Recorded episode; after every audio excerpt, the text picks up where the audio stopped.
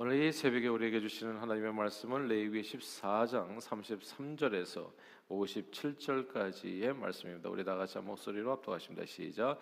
여호와께서 모세와 아론에게 말씀하여 이르시되 내가 내게 기업으로 주는 가나안 땅에 너희가 이를 때 너희 기업이 땅에서 어떤 집에 나병 색점을 발생하게 하거든 그 집 주인은 제사장에 가서 말하여 알리기를 무슨 색점이 집에 생겼다 할 것이요 제사장은 그 색점을 살펴보러 가기 전에 그 집안에 있는 모든 것이 부정을 면하게 하기 위하여 그 집을 비우도록 명령한 후에 들어가서 그 집을 볼지니 그 색점을 볼 때 그집 벽에 푸르거나 붉은 문의 색점에서 벽보다 우묵하면 제사장은 그 집 문으로 나와 그 집을 이래 동안 폐쇄하였다가 이래 만에 또 가서 살펴볼 것이요 그 색점이 벽에 퍼졌으면 그런 명령하여 색점에 있는 돌을 빼내어 성박 부정한 곳에 버리게 하고 또 집 안 사방을 긁게 하고 그 긁은 흙을 성박 부정한 곳에 쏟아버리게 할 것이요. 아, 그들은 다른 돌로 그 돌을 대신하며 다른 흙으로 집에 발을 지니라. 돌을 빼내며 집을 긁고 고쳐 바른 후에 색점이 집에 재발하 면 제사장은 또 가서 살펴볼 것이요. 그 색점이 만일 집에 퍼졌으면 악성 나병인즉 이는 부정하니 그는 그 집을 헐고 돌과 그 제목과 그 집의 모든 흙을 성박 부정한 곳으로 내어갈 것이며 그 집을 폐쇄한 날 동안에 들어가는 자는 저녁까지 부정할 것이요. 그 집에서 자는 자는 그, 그의 옷을 빨 것이요. 그 집에 먹는 자도 그의 옷을 빨 것이니라.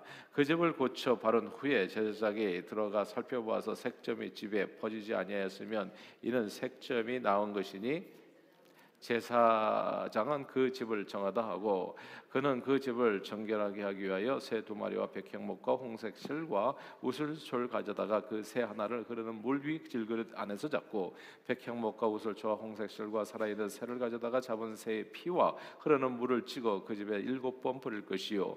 그는 새의 피와 흐르는 물과 살아있는 새와 백향목과 우슬초와 홍색 실로 집을 정결하게 하고 그 살아있는 새는 성박들에 놓아주고 그 집을 위하여 속죄할 것이라. 그러면 정결하리라. 이는 각종 나 나병, 환부에 대한 규례니 곧 온과 의복과 가옥의 나병과 돋는 것과 뾰루지와 색점이 어느 때는 부정하고 어느 때는 정함을 가르치는 것이니 나병의 규례가 이러하니라. 아멘. 하나님께서는 하나님의 자녀들이 영원히 잘된 것 같이 범사에 잘되고 강건하기를 원하십니다. 아, 하나님께서는 이게 중요하니까 다시 반복할게요. 하나님의 자녀들이 영원히 잘된 것과 같이 범사에 잘되고 강건하기를 원하십니다. 우리 믿으시면 아멘 하십시다. 아멘. 하나님은 하나님의 자녀들이 한마디로 정말 건강하고 행복하게 잘 살기를 원하십니다. 어떻게 그렇지 않을 수 있겠어요? 우리도 우리 자녀들에 대한 부모의 마음은 사실 한결같잖아요. 똑같지 않습니까? 자녀들이 건강하게 또 행복하게 잘 살기를 원하잖아요. 바로 그 하나님의 마음, 너희 하물며 하늘에 계신 너희 아버지일까 보냐. 성경 그렇게 얘기하는 겁니다. 우리를 이처럼 사랑하시는 하나님께서는 우리 인간의 사랑보다도 더욱더 엄청나시죠. 그래서 하나님이 이처럼 우리를 사랑하사 독생자를 주셨다 말씀하셨습니다.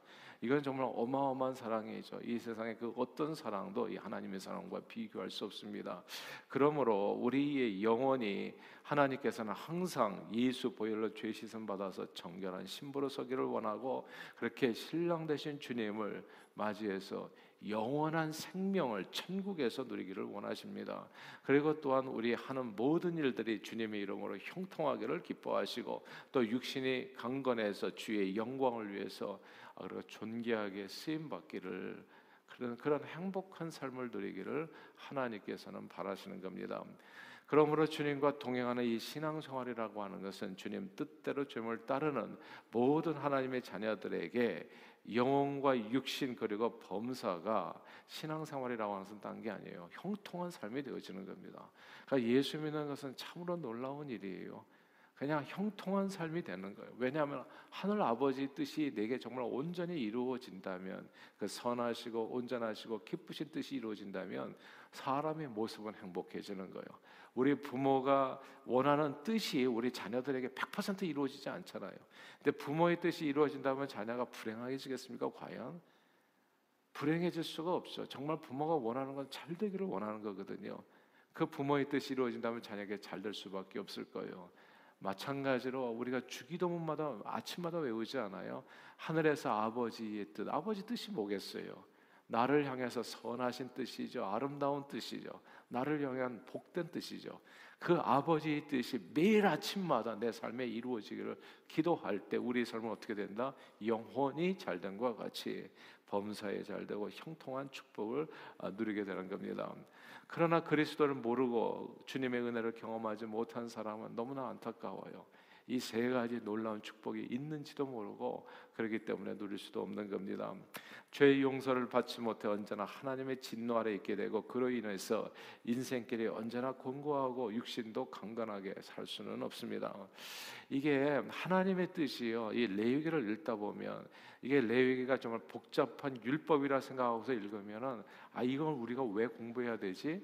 왜 우리가 읽어야 되지? 이 안에 무슨 은혜가 담겨 있는 것이야? 이렇게 의문이 될 수 있는데 레위기를 그 하나님의 아버지의 선하신 뜻에 비추어서 읽어보면 이건 참으로 놀라운 책이에요.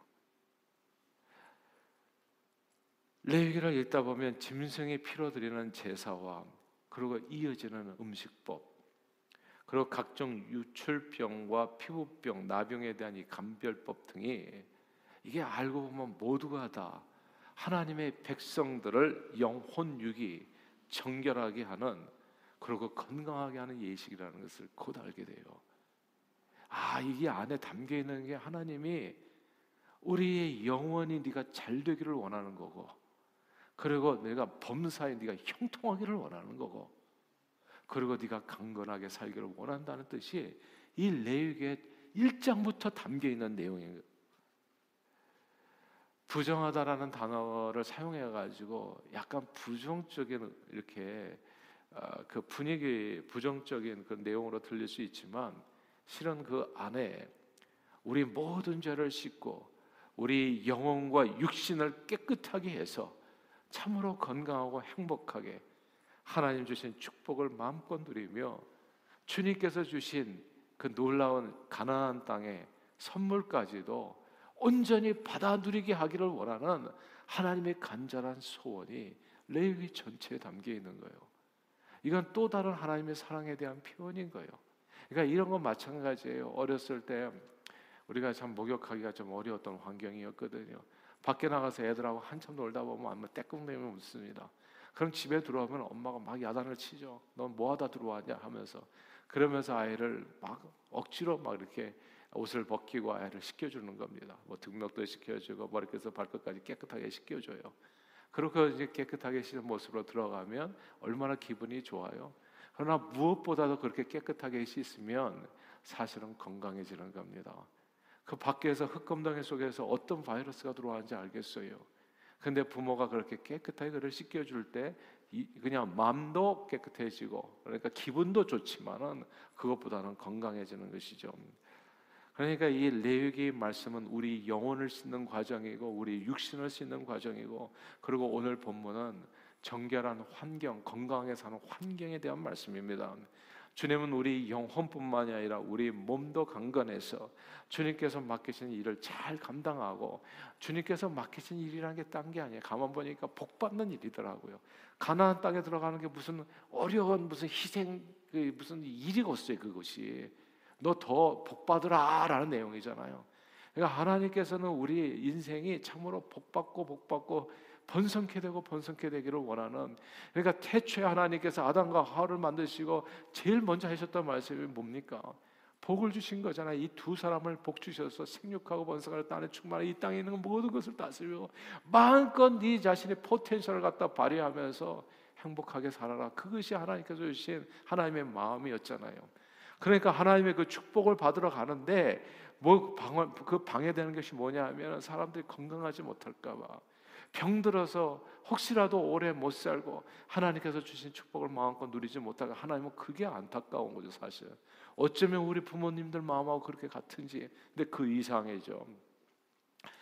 사람의 몸도 영혼도 그렇지만 사람의 몸도 건강하기 위해서는 사실 세 가지가 중요합니다. 그게 의식주입니다. 사람의 건강을 위협하는 내용이 이 의식주를 통해서 온 거거든요. 먹는 것을 잘못 먹으면 죽을 수 있어요. 굉장히 아플 수 있고 또 죽을 수 있어요. 먹는 것으로 인해서 온갖 성인병이 온다는 거 우리 다 아는 얘기가 돼 버렸잖아요. 이 먹는 게 중요하더라 보니까 먹는 게. 그러니까 이 먹는 것을 하나님께서는 철저하게 그래서 레위기 11장에 음식법이 있는 겁니다. 옛날엔 특별히 냉장고와 냉동고가 없었을 시절에 아무거나 먹다가는 진짜 오래 못 살거든요. 다 죽는 거거든요. 그러니까 하나님 우리가 건강하기를 원하시는 거예요. 그러니까 먹는 것도 가려서 먹고 되도록이면 질병이 없는 거 먹어서 문제가 안 생길 것을 먹기를 바란다. 이렇게 하나님께서 만들어 준 겁니다. 그리고 또 의복입니다. 더러운 옷을 입으면 어떻게 되겠어요? 그래서 의복에 이렇게 뭐 색점이 생기거나 그러면 그거 다 불살라 버리고 깨끗한 옷을 입고 살아라. 그래서 이 더러운 옷을 입으면 각종 피부 질환이나 병으로 고통을 당할 수가 있는 거잖아요. 그리고 더러운 환경, 오염된 환경 가운데 있으면 어떻게 됩니까? 사람의 건강에 크게 위협을 받을 수가 있습니다. 방사능으로 오염된 지역에 살게 되면 유전자가 변형돼서 각, 각종 희한한 질병으로 고생할 수 있고 태어나는 아이들에게도 매우 심각한 영향을 미칠 수 있습니다. 그래서 깨끗한 환경 속에서 살기 위해서 항상 의복을 빨고 그다음에 환경을 정결케 하고 오늘 본문에 보니까 이 집에서도 보면 색점이 일어난 거 보면은 얼른 그 집을 피하라. 그리고 한번 다시 검사해 보고 그리고 집에서도 집에서도 우리가 보면은 이 곰팡이 같은 게 올라올 때가 있잖아요. 그게 사람이 건강에 엄청 해를 끼친다고 하더라고요. 그러니까 그런 곰팡이균 같은 것이 올라올 때는 그 집을 잘 검사하고 깨끗이 다시 새로운 흙을 갖다가 바르나 뭐 이렇게 다 고치거나 아 그렇게 해서라도 계속해서 올라오게 되면 아그 집은 포기하라 허물어 버려라 이렇게 얘기하는 거예요. 이게 환경이 얼마나 중요한지 이번에 우리가 이제 난민 선교 비전 취업을 다녀왔잖아요. 근데 이렇게 좀 경비를 절약한다는 의미에서 좀 약간 이렇게 굉장히 저렴한 호텔을 들어갔어요. 호텔을 들어가는데 뭐 우리 중에 다는 아니지만은 어, 몇몇 분들이 이 호텔에 보니까 이 이게 침대 진드기가 있는 호텔이 있더라고요. 그래서 막 그냥 엄청 물리셨어요. 그냥 전체가 그냥 다 빨갛게 돼가지고 베나드를 사다가 막 바르고 막 그렇게 했었거든요. 이게 환경이 깨끗하지 않으면 사람이 그 안에서 고통을 겪게 되는 겁니다. 그러니까 하나님은 우리가 환경으로 인해서 고통받는 걸 원하지 않거든요. 그래서 이 색점에 대해서 말씀하는 겁니다. 뜻밖에도 우리가 처한 환경이 사람에게 미치는 영향이 결코 적지 않습니다. 맹모가 삼천한 이유가 분명히 있는 것이죠. 특히 사람이 늘 먹고 마시고 잠자고 사는 집은 사람의 건강에 치대한 영향을 미치는 장소가 돼서 그 장소를 깨끗하게 유지하는 것이 매우 중요합니다. 더럽고 악한 환경은 사람의 건강을 크게 유지해서 건강한 삶을 살 수 없게 하잖아요. 그래서 오늘 본문에 보면 이 색점의 생장에서 이게 곰팡이가 쓰는 것을 얘기하는 거죠. 집 터전을 잘 살펴서 곰팡이가 쓸 때는 빨리 나와라. 저는 이런 말씀을 다 들을 때 무슨 사랑하는 아버지가 자녀들에게 그냥 어떤 위험이 닥쳤을 때 이렇게 하라 저렇게 하라 상세하게 해주는 얘기처럼 들려요. 그렇게 해서 그 집을 속하고 깨끗한 환경 가운데 너희가 살기를 원한다. 오늘 본문에 같이 한번 읽어 보십시다. 14장 53절입니다. 같이 한번 읽어볼까요? 시작. 그 살아있는 새는 성박들에 놓아주고 그 집을 위하여 속죄할 것이라. 그러면 정결하리라. 아멘. 집에서 곰팡이가 슬었을 때 그 일을 어떻게 대처하는지를 알려주고 어, 그리고 그 집이 깨끗하게 되어졌으면 제사장에게 다시 검사를 받고 하나님 앞에 제사를 드려서 그 집을 이게 아, 정결하게 속죄하는 제사를 드리고 아, 그리고 이걸 제사장은 정결하다 선포한 후에야 비로소 그 집에 들어가서 살아라 이렇게 말씀하는 겁니다. 오늘 우리는 이 말씀을 통해서 하나님의 마음을 또 보게 되는 겁니다. 여러분과 저를 향한 하나님의 마음은 정말 이 저주가 아닙니다. 저와 위한 하나님의 마음은 항상 평강인 겁니다. 축복인 거예요. 그래서 하나님께서는 하나님의 자녀들이 영혼이 잘된 것 같이 항상 범사에 잘되고 강건하게 살기를 원합니다. 그러므로 저는 저와 여러분들이 늘 우리 주변을 살펴서 주님의 뜻을 따라서 항상 깨끗하게 청소하고 아 그리고 몸을 씻고 아 그리고 주님 앞에 나와서 예배함으로써 정말 영혼육에 강건하게 주의 영광을 위해서 삶을 들여서 쓰임 받을 수 있게 되기를 바랍니다. 저희가 이번에 남미 선교를 하면서 로다이라고 하는 거기 여기 여기도 로다이가 있는데 거기는 로다이 street이더라고요. 예. 로다이 street 길이 있는데 그 길에 난민들이 와서 살아요. 난민들이 와서 이렇게 저기 정부에서 이렇게 이 저게 집을 주는 거죠. 사실은 아주 근데 완전히 공짜로 주는 것은 아주 저렴한 가격으로 아, 정부가 이제 보조해가지고 거기서 살게 하는데 난민들이 살게 되는데 이 시라큐스라고 하는 데가 가만 보니까 이 미국에서 난민 정책이 이렇더라고요. 보니 가서 보니까 그 이런 대도시 같은 데는 난민을 보낼 수가 없고요. 예, 돈도 많지가 않고 경비가 드는 돈이 너무 많고 정착시킬 수가 없는 거예요. 그러니까 어떤 도시에 난민들을 갖다 이렇게 보내냐 하면 도시에서 사람들이 줄어가는데 예, 그래서 인구가 정말 이렇게 인구 절벽이라고 그러나 그래서 막 경제가 안 돌아갈 만한 그런 곳 그런 데다가 난민들을 갖다 이렇게 보내더라고요. 그래서 그 어떻게 해서 이제 거기서 사람들이 이제 유입이 되면 이제 노동 시장이 만들어지고 그래서 경제가 좀 그러니까 이게 참 깊이 깊이 생각해 가지고 이 난민 정책도 펼친다는 것을 현장에 가서 보니까 그렇게 느낄 수 있게 되더라고요. 근데 이 나라 사람들이 그냥 이 미국과 같은 환경에서 살지 않다가 갑자기 와 가지고 이런 데서 살다 보니까 어떻게 해야 되는지 알 줄을 못하는 거예요. 말도 안 통하고. 그러니까 그 난민 그 스트릿이 보니까 유리창 깨진 데도 많고 정말 이렇게 그러니까 굉장히 환경이 열악해요. 이제 그런 데서 이제 1년, 2년, 3년 살아가는 건데 그 목사님이 아주 중요한 얘기를 하시더라고요. 이그 그 난민들을 대상으로 해가지고 맨 처음에 구제 사역부터 시작해가지고 이제 관계 맺기를 하면서 복음을 전하는 거예요. 근데 복음을 그 가중에는 개 중에는 이제 복음을 듣는 사람들이 있는 겁니다. 난민이 한 100명이 온다면 그 중에 한 10% 정도를 갖다 컨택을 한대요. 난민 그 저기 100명 가운데서 한 10% 정도를 컨택을 해서 하는데 거기서도 이제 사실은 예수를 믿게 되는 사람은 이제 얼마 되지는 않죠. 근데 그 목사님 말씀이 놀라운 사실을 자기가 발견하게 됐는데 예수 복음을 듣게 되면 그 난민촌에서 빠르게 탈출하게 된다고 하더라고요. 그 환경이 아주 안 좋거든요. 더럽고 오염되는 환경, 그리고 치안도 잘 유지되지 않는 예. 아 그런 환경에 사는 그 난민들이 예수 복음이 들어가면 놀랍게도 가장 빠르게 탈출하는 사람. 그러니까 예수가 들어가면 환경이 달라진다는 거. 아 또 그 간증을 들으니까 또 감동이 되어지더라고요. 아, 하나님의 은혜가 임하게 되어지면 영혼이 깨끗해지고 그리고 육신도 더러움을 견디지 못하게 되는 거예요. 제일 먼저 나와가지고 집안 마당부터 쓸게 되고, 그러니까 둘 중에 하나예요. 그런 환경을 탈출하게 되든지 아니면 자기가 사는 환경을 변화시키든지 예수 믿는 예수 믿는 우리 저기 한국 사람들은 특별히 참 그리스도인들이 많아요. 미국에 와가지고 한국에서 어떤지 모르지만 미국 와서 이제 이제 예, 예수를 믿게 되는 사람들 맞죠. 그래서 미국에 사는 한인들은 거의 70%가 그리스도인이라고 하는 그런 통계도 있거든요. 근데 놀랍지 않습니까, 여러분?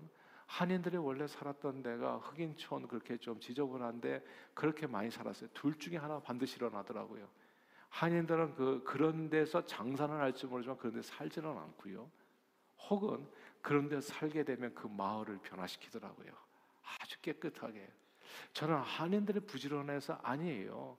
예전에 그 안창호 선생 글 같은 걸 읽어보면 샌프란시스코 1900년 초 그 일제 시대 때 왔던 사람들 보면은 진짜 한국 사람들 같이 지저분한 민족이 없었다는 거거든요.